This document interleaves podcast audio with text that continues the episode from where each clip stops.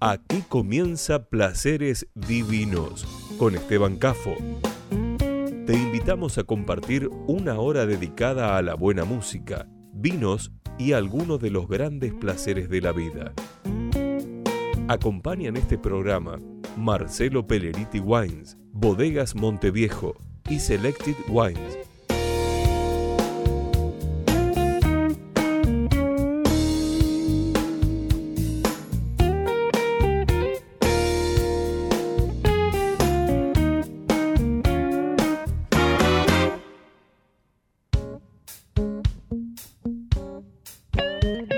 Seguimos también en Facebook, Placeres Divinos. Presenta este momento, Bodega Monteviejo.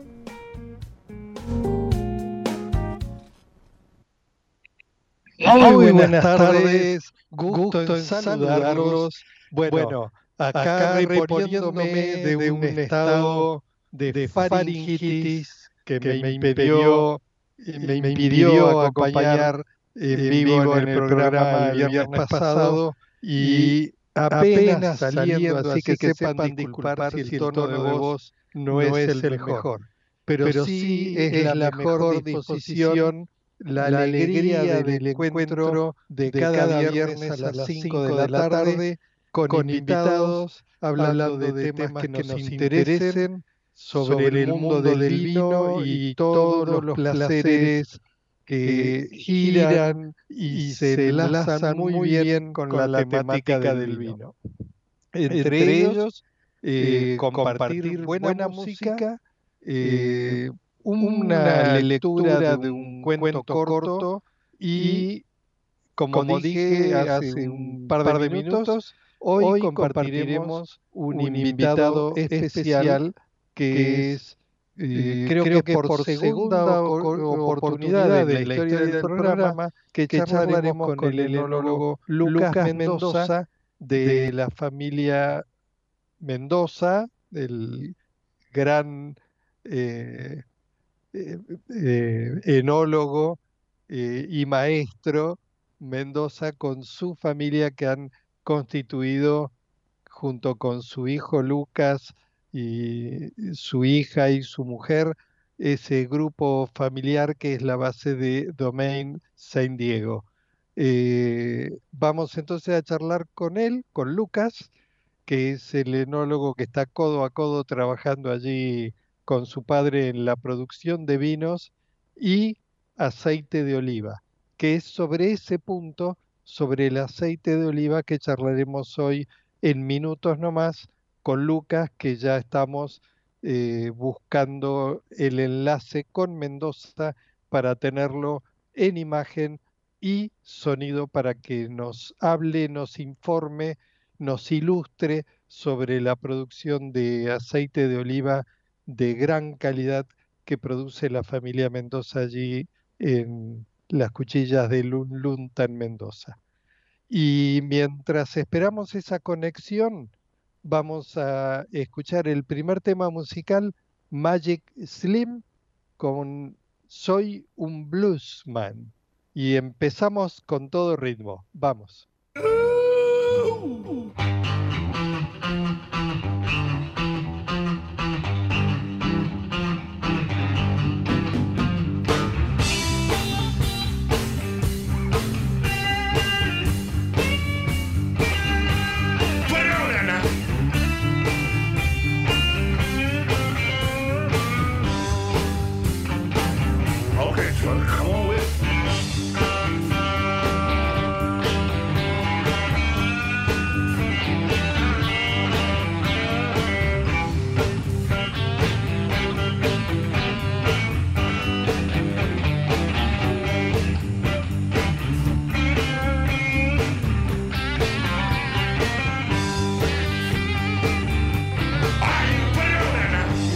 Tell you a little something, y'all. I want you to know if you don't play the blues, you got to hit that door. Cause I'm a blues man, tell everywhere that I go. And you know that, man. I got the blues,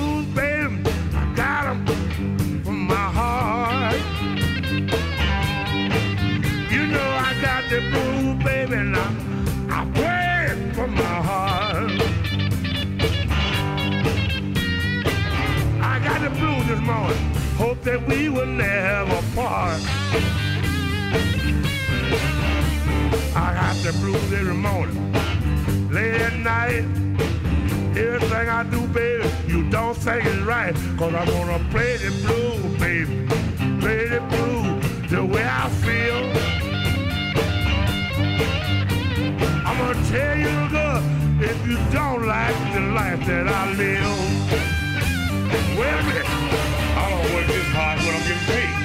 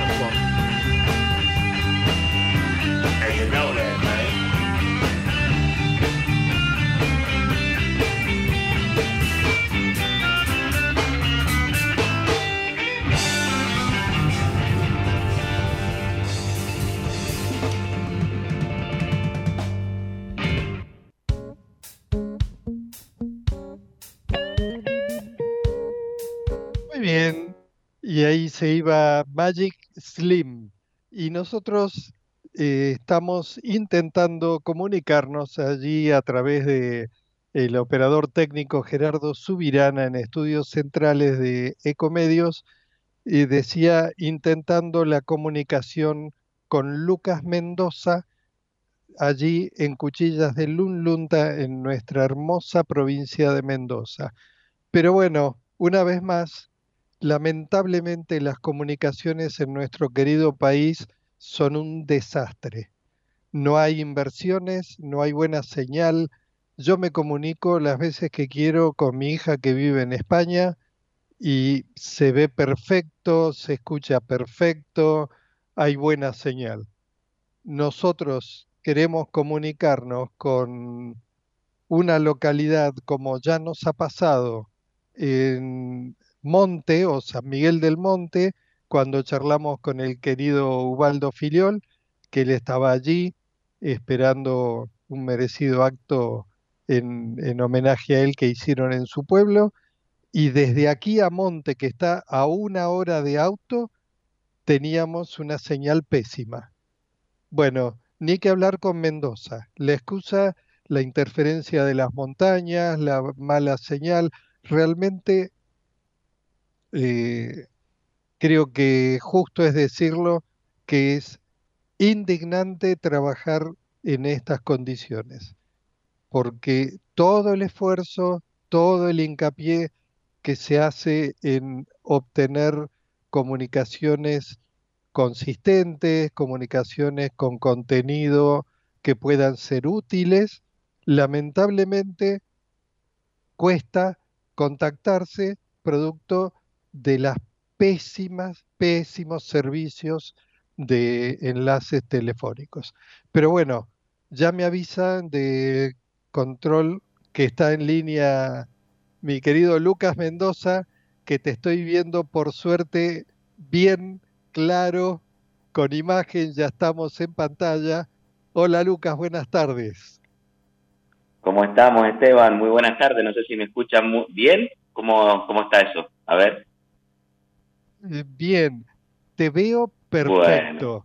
Se escucha, al menos yo, con eh, no tan buena calidad, pero lo que vamos a hacer, como el invitado especial sos vos, y el sonido va mejorando en la medida que no hagamos un ida y vuelta, ida y vuelta tipo ping pong, entonces es preferible que nos hables vos, trataré de hacerte preguntas que vos te explayes, porque en definitiva sos vos el que nos va a ayudar, que nos va a ilustrar. Y en esta charla había anticipado en la presentación del programa, eh, quería que nos hables de esa, ese trabajo que hacen en ese hermoso jardín viñedo que es Domain San Diego, que tiene en, en una superficie más del estilo europeo, de, de, pequeño, mediano emprendimiento, donde todo el trabajo se hace por el grupo, en este caso grupo familiar, con algunos colaboradores, y se hace todo integralmente puertas adentro, y tienen allí en esas hectáreas, además de muy bonitas, muy bien trabajadas, eh, mucho repertorio en cuanto a la modalidad de cómo están plantadas las vides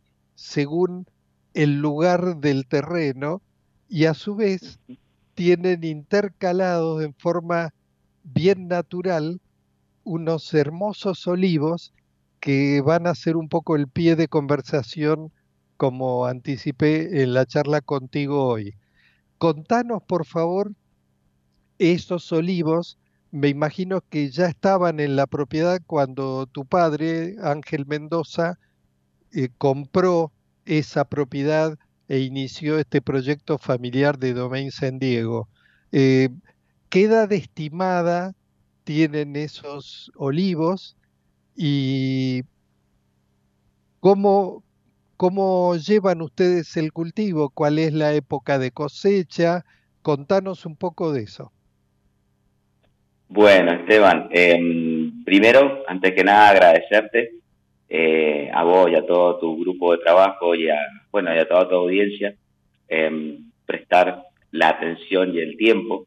Em, para nosotros es un verdadero eh, honor. bueno, un poco recapitulando eh, por, qué los, por qué los olivos y por qué el Domen San Diego se dedica a la actividad olivícola. Em, nosotros cuando mm, adquirimos por el 92, 1992, la propiedad en Lulunta, en Maipú, eran dos hectáreas de viñedo consociado con olivos, con viejas plantas de la variedad arauco, la variedad criolla, es muy utilizada esa variedad para las conservas. De hecho, es em, clásico encontrar estas, este, este varietal eh, como digamos en, en, las conservas, en las aceitunas que van en la pizza, por ejemplo. Em, y, bueno, el viñedo eh, data de casi su implantación es de 1914 eh, y por lo menos la parte de catastro así lo, lo acredita. Se supone que todavía es más anterior em, y, lo que se, hacía en aquellos momentos era hacer un policultivo, era tener la viña con olivos, pero también con frutales. Eh, en aquella época se plantaba en las vides em, colecciones masales que eh, los, digamos, em, personas del pueblo le llamaban en aquel momento eh, uva francesa y no Malbec, ¿no? Como terminamos hoy entendiéndole a esa variedad. Y volviendo al olivo, eso también, ¿no? Se plantaba la, aceituna criolla para tener una, una doble cosecha. en esta doble cosecha, eh, los propietarios, los pueblos, eh, aprovechaban por primero por una necesidad económica, eh, y de ser más eficientes sus cultivos y, y, también esto, ¿no? Esta actividad que es tan mediterránea, eh, que era tener la doble, ¿no? Más, digamos, vino, aceitunas, aceite de oliva. Entonces, eh, bueno, estos olivos superan los 100 años. Em, hoy hay una moda de también buscar, en el caso de aceites, buscar aceites que vengan de olivos, de olivares viejos, eh, es muy distinto el olivar viejo a, lo que es el olivar nuevo. Eh, es un poquito parecido también a lo que sucede con la viña y aparte mm, empieza a haber toda una característica de paisaje, de cultura, de, comportamiento de un pueblo que, convive con las dos y es, su, es fruto de, digamos, de trabajo eh, de economía regional. Em, entonces, perdón si me explayo mucho, pero bueno, con esto creo que puedo, puedo englobar el concepto. Nosotros al encontrarnos este paisaje, eh, por la más o menos entre el 90 y el 2000 y en la actualidad, eh, hoy tener el olivo y la viña en conjunto no se ve muy bien. Eh, hoy no, no, no, haría una plantación consociada, pero también a nosotros en aquel momento, en 1992, entendimos que era una obra devastadora eh, arrancar los olivos eh, para solamente darle prioridad a la vid. Eh, también era una falta de respeto al paisaje y, entendimos que a través de nuestras cosechas por pasadas de la uva a esta aceituna había que también buscarle un valor agregado y, bueno, el, el, camino lógico era, era el aceite de oliva, ¿no?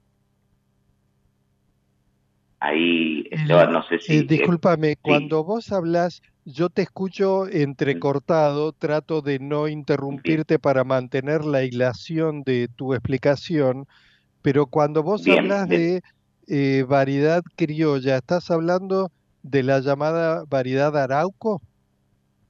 Exactamente. Hoy la criolla, la criolla es lo que nosotros conocemos como arauco. Eh, que, bueno, Arauco también tiene toda una historia muy particular eh, y, qué sucedió con este cultivo tan antiguo, eh, tan antiguo me refiero hasta revolucionario, eh, diría de la etapa donde, donde todavía no éramos independientes y, a este cultivo también se lo mandó desde España a erradicar. y bueno, y, lo, y algunos enamorados de, esta, de estas plantas y de los olivos pudieron protegerlos y al día de hoy, gracias a ese esfuerzo inicial de algunos locos eh, resistentes a, a, déspotas y a órdenes antinaturales, lo protegieron y hoy gozamos de, ese, de esa genética y de esos, de esas, eh, diríamos, hijos, nietos, bisnietos eh, de aquellas plantas originarias protegidas, ¿no? Ahí en La Rioja, en la zona de Arauco. Eh, sí, exactamente, Esteban, así sería lo, que me has, lo que me has preguntado. ¿Me, escuchas bien? Ahora sí. Ahora, eh, otra de las consultas quería hacerte. Sí. Esta variedad arauco, que es la que predomina en los olivos que ustedes tienen, eh, ¿qué rendimiento tiene? Eh, cuántos kilos de aceitunas cosechan ustedes y en cuántos litros del aceite de calidad, porque ustedes elaboran un aceite de, de, alta calidad que influye también en el rendimiento, ¿no? Perfecto.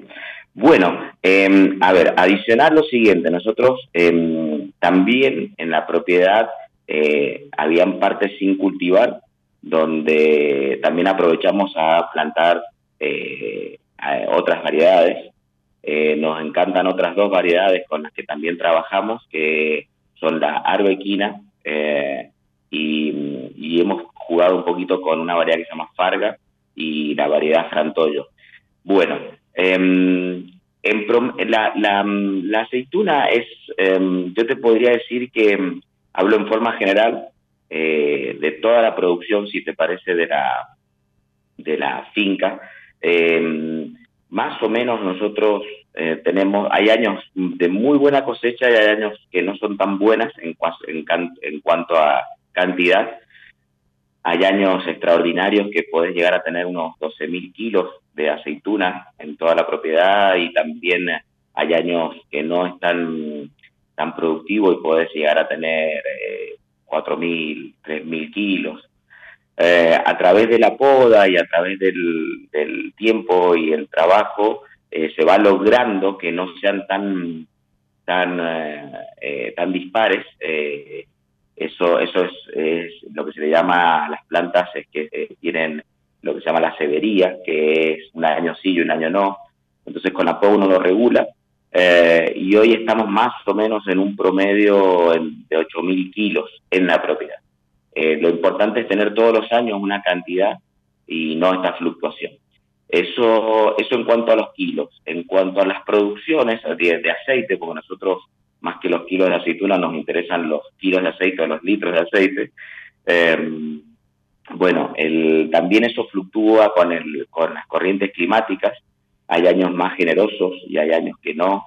Este año, por ejemplo, es un año de, bondad, de, buena, de, generosidad natural, eh, donde los, el promedio depende también de las variedades, ¿no? Pero, casi el, el promedio de, producción en porcentaje ronda el 14%, más o menos. Yo estoy hablando de promedios. Hay variedades que producen más, eh, hay otras que producen mucho menos Em, y en cuanto a la, a la calidad, que esto es lo que es eh, sorprendente de esta temporada, nosotros en la finca, además de la viña, el olivo, la bodega donde elaboramos fumantes, tintos, en la parte de aceites tenemos nuestra fabriquita, que es una, una máquina de origen eh, italiano que se llama Olio Mío. Eh, y este año cumplimos 15 temporadas, 15 años eh, elaborando aceites en, en la propiedad. Em, básicamente ha sido de estos 15 años de mi memoria y de mis registros, no mi, de nuestros registros familiares, em, hemos tenido en promedio la acidez, eh, eh, que es un factor analítico, que se hace un análisis químico para medir el porcentaje de ácido en realidad uno mide los, todos los ácidos libres eh, que quedan como monómeros eh, y los expresa en porcentaje de ácido leico. Eh, bueno, esto, esto da un factor de calidad virgen extra cuando su rango está entre 0 a 0,8. si superáramos el 0,8 pasaríamos a no llamarse virgen extra o, o, lo que conocemos como extra virgen, sino se llamaría como virgen.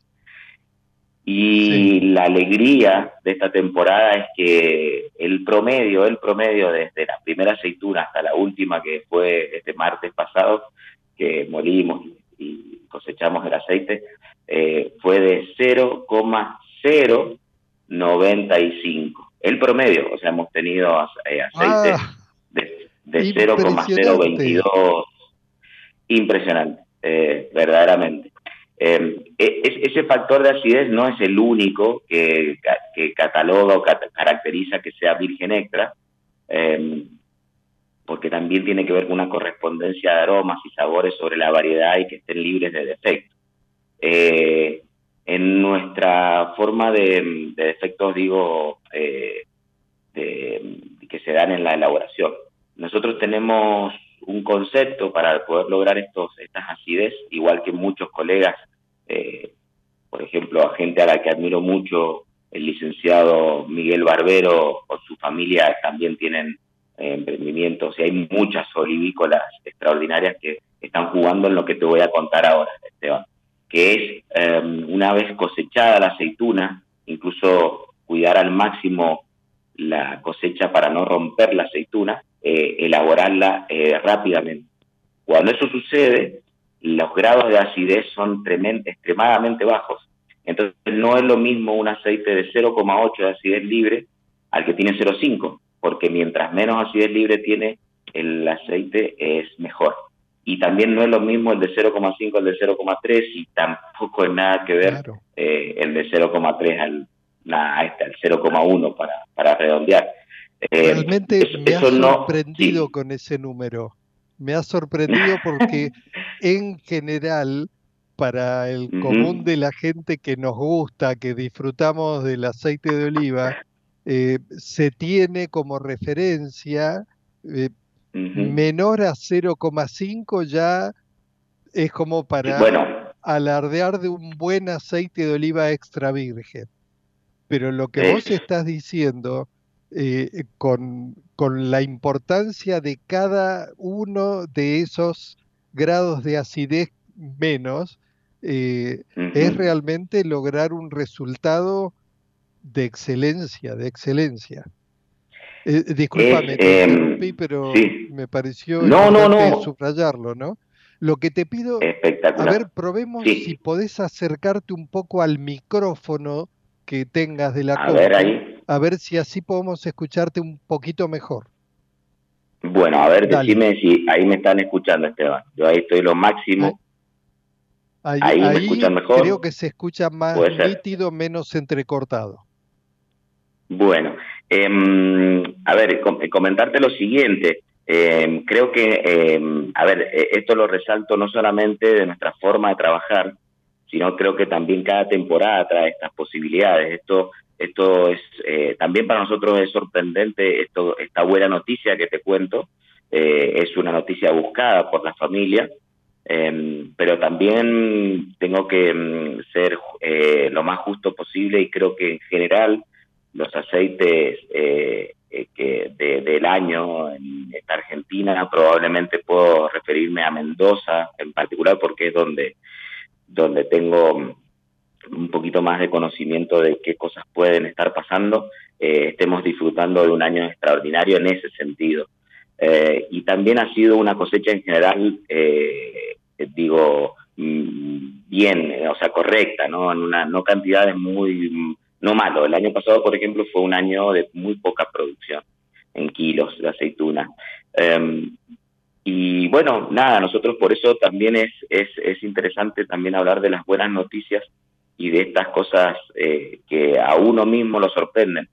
Em, esta calidad eh, eh, eh, es así. Chile, por ejemplo, exporta sus aceites a menos de 0,2 eh, y pone una propaganda importantísima y muy creativa que pone a nivel internacional que se pregunte el consumidor cuán virgen es tu extra virgen.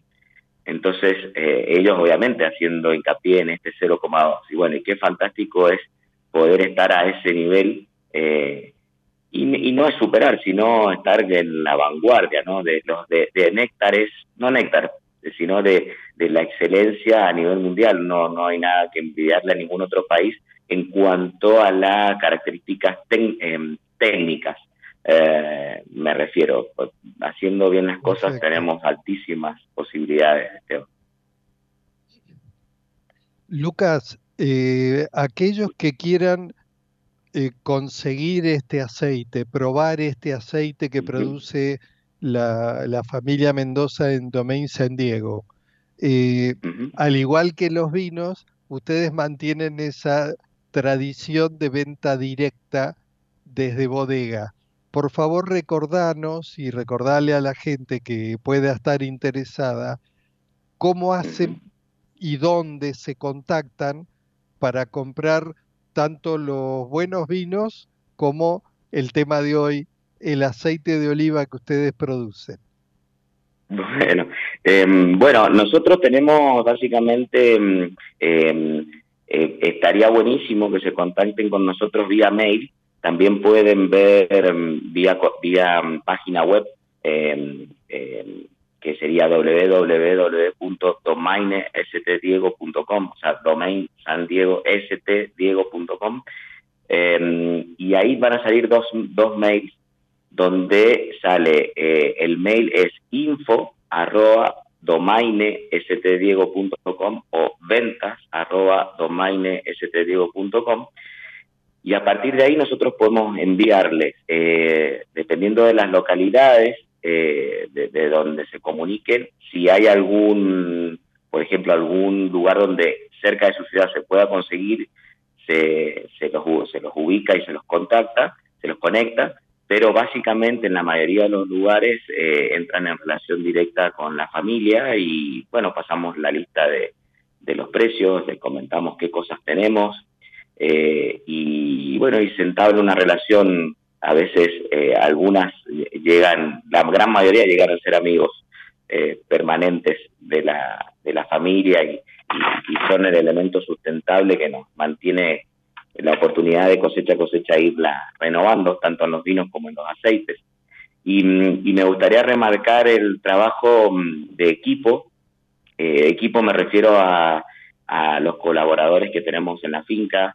Eh, tenemos dos chicos y dos chicas eh, que nos ayudan mucho, pero mm, elevar el trabajo de toda una familia, mi madre, mi hermana, pero por encima a mi padre y a mi hermano, porque la, división de tareas es así. Em, mi hermano se encarga de todo lo que es la cosecha y recepción de, aceitunas y selección.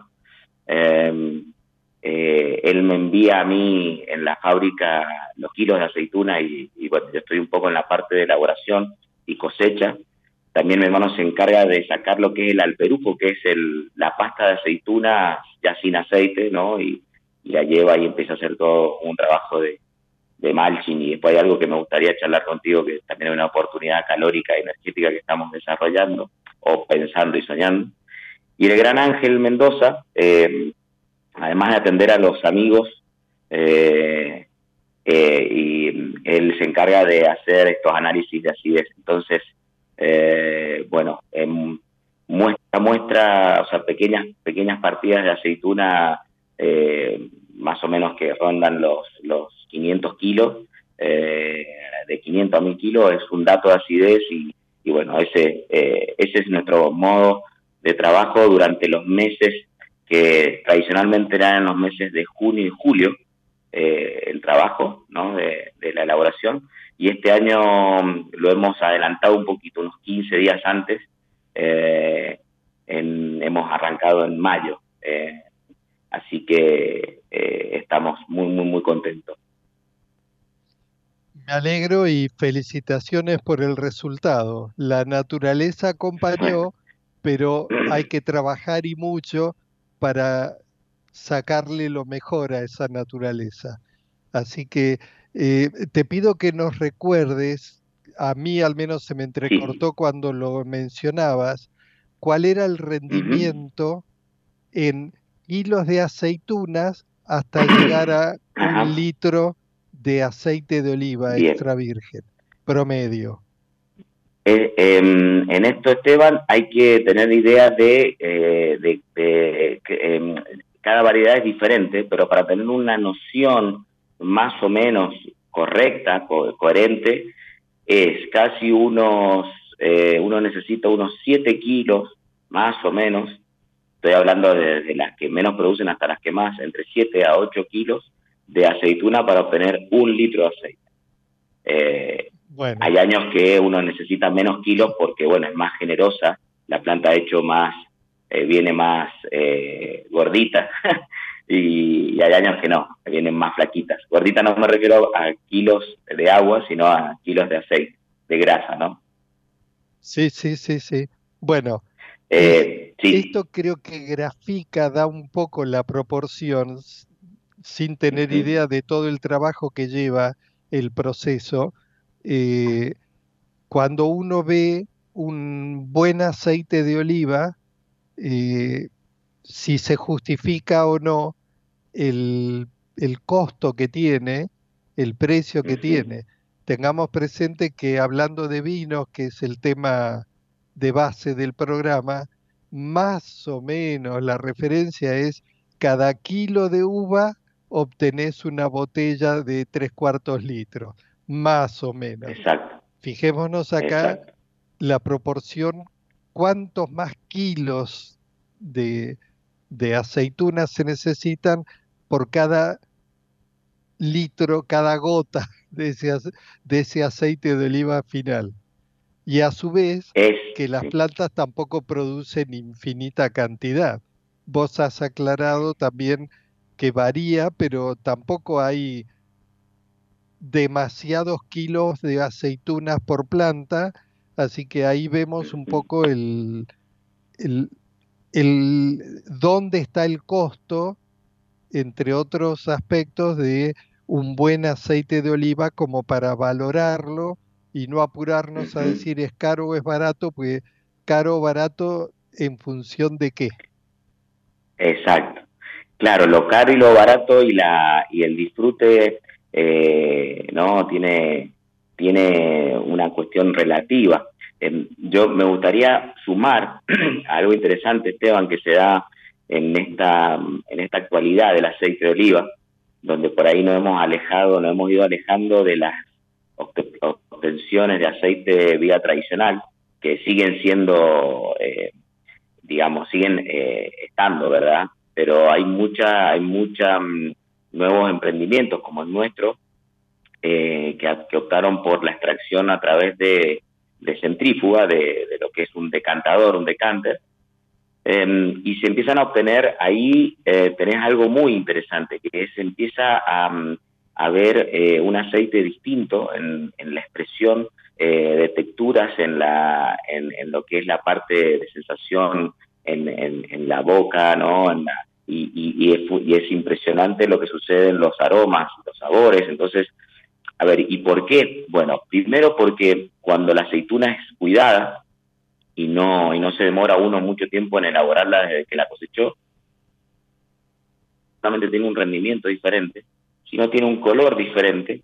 Eh, todas basan su color en el color amarillo, pero algunas son más verdosas, otras menos, otras incluso hasta son de colores casi rojizos, Em, y, termina también sucediendo que cada una tiene un aroma y un sabor diferente. Acá eh, la calidad de alimento que es el aceite de oliva en la actualidad, en esta búsqueda de, la filosofía o la, alimentación, nutrición mediterránea, em, empieza a otorgar algo que lo hace tan particular al aceite en relación a otros aceites vegetales que el aceite de oliva tiene aroma y sabor. Y aromas y sabores es, eh, es, es, un abanico impresionante de aromas parecidos a vegetales, a hojas de, de, por ejemplo, de tomate, de laurel. Este año la, la variedad arbequina nos daba un aroma de hoja de laurel impresionante. Em, después, por ejemplo, el arauco tiene también un aroma, a veces tiene aromas muy parecidos al pasto recién cortado, pero básicamente a, a, hierbas y, y, algunas, por ejemplo, la frantoyo te da gustos, aromas, perdón, a, cáscara de banana. Entonces, eh, esto en los platos y en el disfrute eh, genera una, una fascinación eh, impresionante. El arauco tiene una característica plus, que tiene picantes y amargos a niveles medios y altos, donde te pica como si fuera como si fuera una pimienta negra cuando, cuando le pones mucha pimienta a la comida Mm, y, es amargo. Y esas dos características que le llamamos paz, que es el picante, el amargo y el frutal, el frutal asociado a lo vegetal, eh, es lo que al, arauco eh, le da vida útil en el tiempo, ¿no? Le da esa, esa, eh, ese elemento inoxidable. De hecho, mi padre hace, mm, hace muy poquito, hace unos dos o tres días, hablaba del arauco que es como el, el reserva de, de los aceites de oliva haciendo una, una comparativa con los reservas de los vinos, porque a veces hasta necesitas tres años para que baje, no tres, pero uno por lo menos o dos, para que baje ese picante y ese amargo y el aceite se amanse. Entonces, bajo ese concepto, mi padre hablaba de, de, este, de este arauco como reserva. Entonces es un mundo fascinante, verdaderamente lo es. Y bueno, y nos has ayudado a conocer un poquito más de ese mundo fascinante, Lucas. Gracias otra vez por este rato, gracias por la información. Eh, un saludo afectuoso, empezando por don Ángel Mendoza, tu padre, y el alma mater ahí del equipo, eh, que es tu madre, Rosalía. Y bueno, tus hermanos y a vos mismo, gracias. Eh, que sea hasta el próximo diálogo. Te mando un abrazo. Un abrazo gigante, Esteban. Cariños para todos y sumamente agradecido de esta oportunidad de poder charlar contigo. Gracias. Ha sido el enólogo Lucas Mendoza enriqueciendo la tarde de placeres divinos. Vamos ahora, pausa comercial que vamos atrasado para variar. Me extendí en la charla y seguimos con más placeres divinos. Ecomedios.com AM1220. Estamos con vos. Estamos en vos. American and Merit Hoteles. Primera cadena hotelera argentina. 3, 4 y 5 estrellas. Más de 20 destinos de Argentina y el Cono Sur Aprovecha el código promocional Puro Branding con el 10% de descuento para los hoteles Amerian Córdoba Park, Amerian Executive Córdoba, Amerian Buenos Aires Park, Merit San Telmo y Amerian Executive Mendoza Hotel hasta fin de año. No válido para fines de semana largos. Amerian and Merit Hoteles. Hoy podemos decir orgullosos que en Vicente López tenemos las escuelas municipales más modernas y tecnológicas de Argentina. No para ganarle a nadie, para que ganen los chicos. Vivamos Vicente López. ¿Cuándo fue la última vez que te tomaste un respiro para ver un amanecer? Descubriendo lugares distintos que te hacen soñar, emocionar. Lugares que se convierten en felicidad cuando compartís ese momento con amigos? ¿Cuánto hace que no te tomas un respiro para descubrir algo distinto? Catamarca es mucho más que un destino. Espacio cedido por la Dirección Nacional Electoral. Vamos por un salario mínimo de 500 mil pesos. Soy Manuela Castañeira y es hora de renovar a la izquierda. Vota Luis Di Bartolo, senador nacional por Buenos Aires. Lista 276. Izquierda anticapitalista. Movimiento Avanzada Socialista. Espacio cedido por la Dirección Nacional Electoral. Imaginemos una Argentina distinta. Un país donde los honestos, los que se rompen el lomo trabajando, salgan ganando. Con menos plata en manos de los políticos y más plata en tu bolsillo. Con menos impuestos y sin inflación. Esa Argentina distinta es imposible con los mismos de siempre. Pongamos un punto y aparte. Milley Villaruel, precandidatos a presidente y vice de la Nación. La libertad avanza. Lista 135. Espacio cedido por la Dirección Nacional Electoral. Vota Manuela Castañeira, presidenta. Lucas Ruiz, vice. Lista 13. Izquierda anticapitalista. Movimiento al socialismo. Espacio cedido por la Dirección Nacional Electoral. Las rejas para los delincuentes. Vas a vivir en libertad. Ni un narco más. Santiago Cuño, precandidato presidente. Partido Movimiento Izquierda Juventud Dignidad. Lista 90. B. Informate en ecomedios.com. Seguinos en TikTok, arroba ecomedios 1220. Solo dos americanos había en aquel hotel. No conocían a ninguna de las personas que subían y bajaban por las escaleras hacia y desde sus habitaciones. La suya estaba en el segundo piso, frente al mar y al monumento de la guerra, en el jardín público de grandes palmeras y verdes bancos. Cuando hacía buen tiempo, no faltaba algún pintor con su caballete. A los artistas le gustaban aquellos árboles y los brillantes colores de los hoteles situados frente al mar. Los italianos venían de lejos para contemplar el monumento a la guerra, hecho de bronce que resplandecía bajo la lluvia. El agua se deslizaba por las palmeras y formaba charcos en los senderos de piedra. Las olas se rompían en una larga línea y el mar se retiraba de la playa, para regresar y volver a romperse bajo la lluvia. Los automóviles se alejaron de la plaza donde estaba el monumento. Del otro lado, a la entrada de un café, un mozo estaba contemplando el lugar ahora solitario. La dama americana lo observó todo desde la ventana. En el suelo, a la derecha, un gato se había acurrucado bajo uno de los bancos verdes.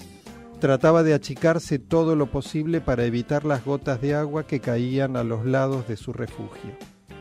Voy a buscar a ese gatito, dijo ella. Iré yo, si quieres, se ofreció su marido desde la cama. No, voy yo. El pobre menino se ha acurrucado bajo el banco para no mojarse. Pobrecito. El hombre continuó leyendo, apoyado en dos almohadas al pie de la cama. No te mojes, le advirtió. La mujer bajó y el dueño del hotel se levantó y le hizo una reverencia cuando ella pasó delante de su oficina que tenía el escritorio al fondo. El propietario era un hombre viejo muy, y muy alto. Il piove, expresó la americana. El dueño del hotel le resultaba simpático. Sí, sí, señora. Brutto tempo. Es un tiempo muy malo. Se quedó detrás. Se quedó detrás del escritorio, al fondo de la oscura habitación. A la mujer le gustaba. Le gustaba la seriedad con que recibía eh, cualquier queja. Le gustaba su dignidad y su manera de servirla y de desempeñar su papel de hotelero. Le gustaba su rostro viejo y triste y sus manos grandes. Estaba pensando en aquello cuando abrió la puerta y asomó la cabeza. La lluvia había arreciado. Un hombre con un impermeable cruzó la plaza vacía y entró en el café. El gato tenía que estar a la derecha. Tal vez pudiese acercarse protegida por los aleros. Mientras tanto, un paraguas se abrió detrás. Era la sirvienta encargada de su habitación, mandada, sin duda, por el hotelero. No debe mojarse, dijo la muchacha en italiano y sonriendo. Mientras la criada sostenía el paraguas a su lado, la americana marchó por el sendero de piedra hasta llegar al sitio indicado bajo la ventana. El banco estaba allí, brillando bajo la lluvia, pero el gato se había ido. La mujer se sintió desilusionada. La criada la miró con curiosidad. ¿Ha perduto cualque cosa, señora? Había un gato aquí, contestó la americana. ¿Un gato? Sí, il gato. ¿Un gato? La sirvienta se echó a reír. ¿Un gato? ¿Bajo la lluvia? Sí, se había refugiado en el banco y después, oh, me gustaba tanto, quería tener un gatito. Cuando habló en inglés, la doncella se puso seria. Venga, señora, tenemos que regresar, si no se mojará. Me lo imagino, dijo la extranjera. Volvieron al hotel por el sendero de piedra, la muchacha se detuvo en la puerta para cerrar el paraguas. Cuando la americana pasó frente a la oficina, el padrone se inclinó desde su escritorio. Ella experimentó una rara sensación. El padrone la hacía sentirse muy pequeña y a la vez importante tuvo la impresión de tener una gran importancia. Después de subir por la escalera, abrió la puerta de su cuarto. George seguía leyendo en la cama. ¿Y el gato? preguntó, abandonando la lectura. Se fue. ¿Y dónde puede haberse ido? preguntó él, abandonando la lectura. La mujer se sentó en la cama. Me gustaba tanto, no sé por qué lo quería tanto, me gustaba. No debe resultar agradable ser un pobre gatito bajo la lluvia. George se puso a leer de nuevo. Su mujer se sentó frente al espejo del tocador y empezó a mirarse con el espejo de mano. Se estudió el perfil, primero de un lado y después del otro, y por último se fijó en la nuca y en el cuello. ¿No te parece que me convendría dejarme crecer el pelo? le preguntó, volviendo a mirarse de perfil.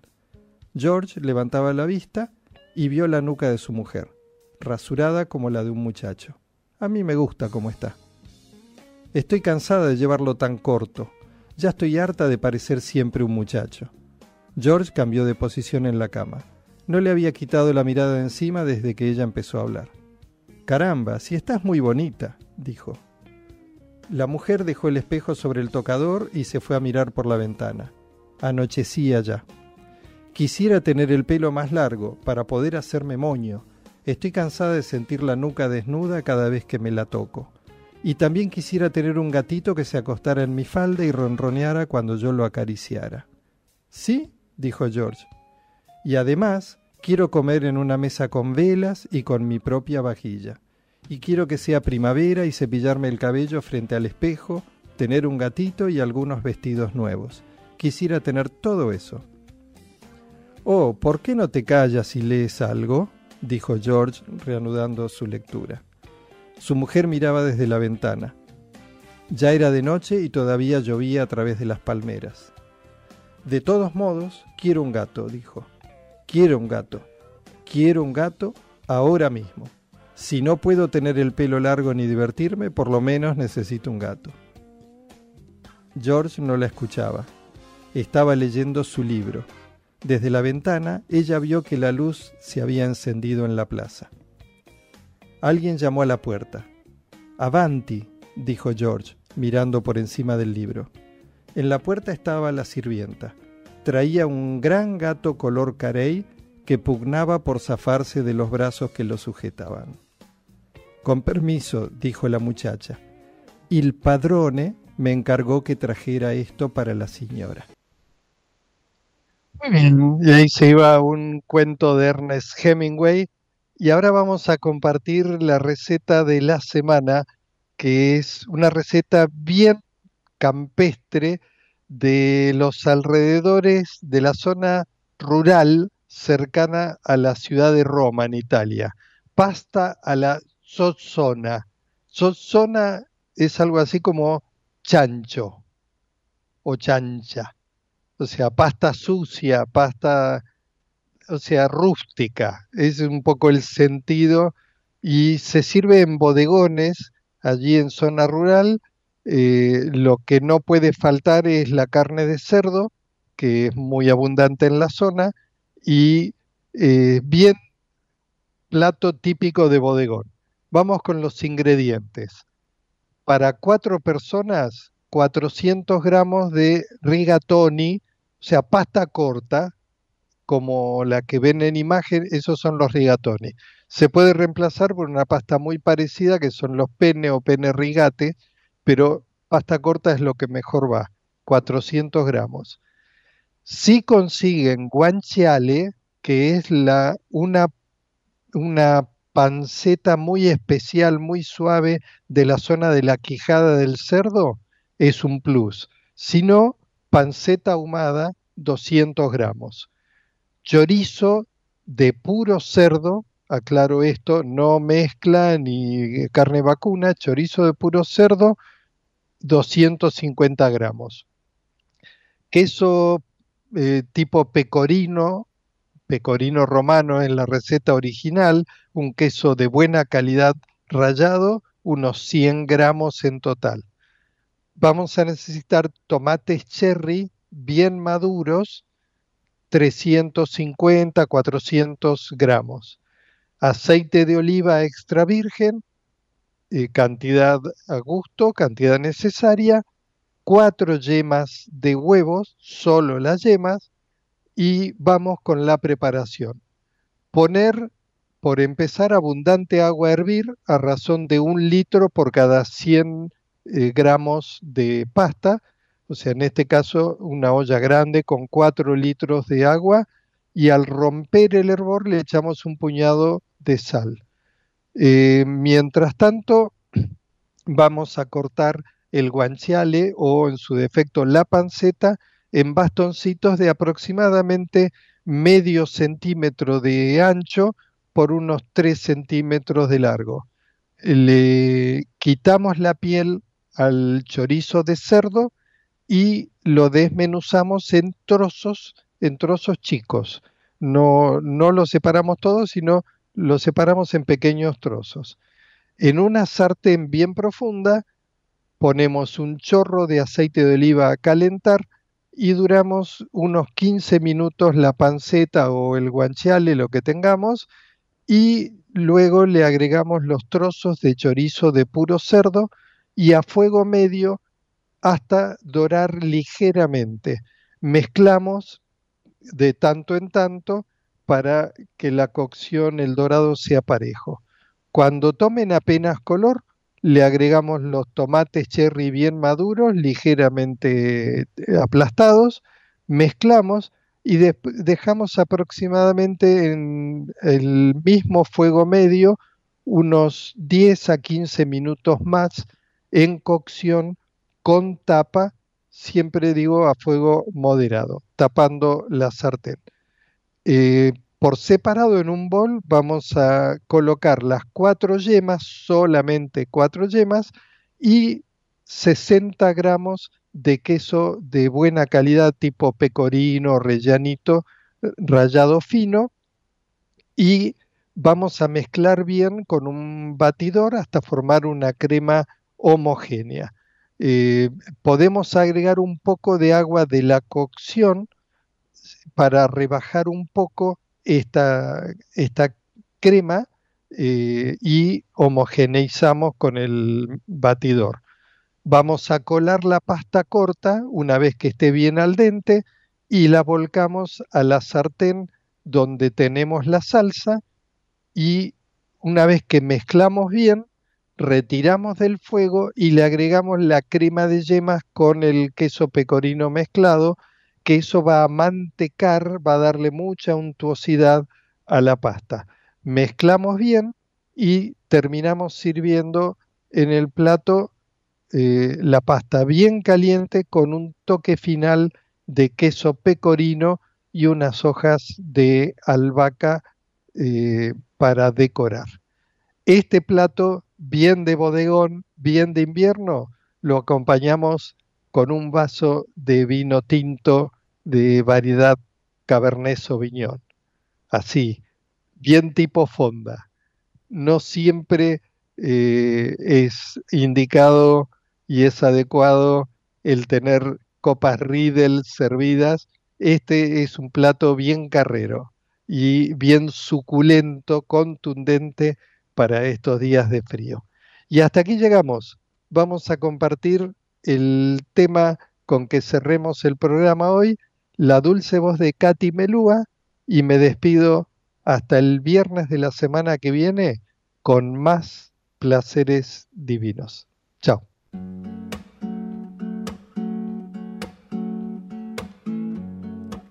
Here I go to see again. The sunshine fills my head,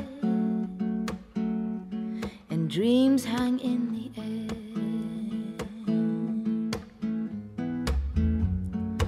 Goals in the sky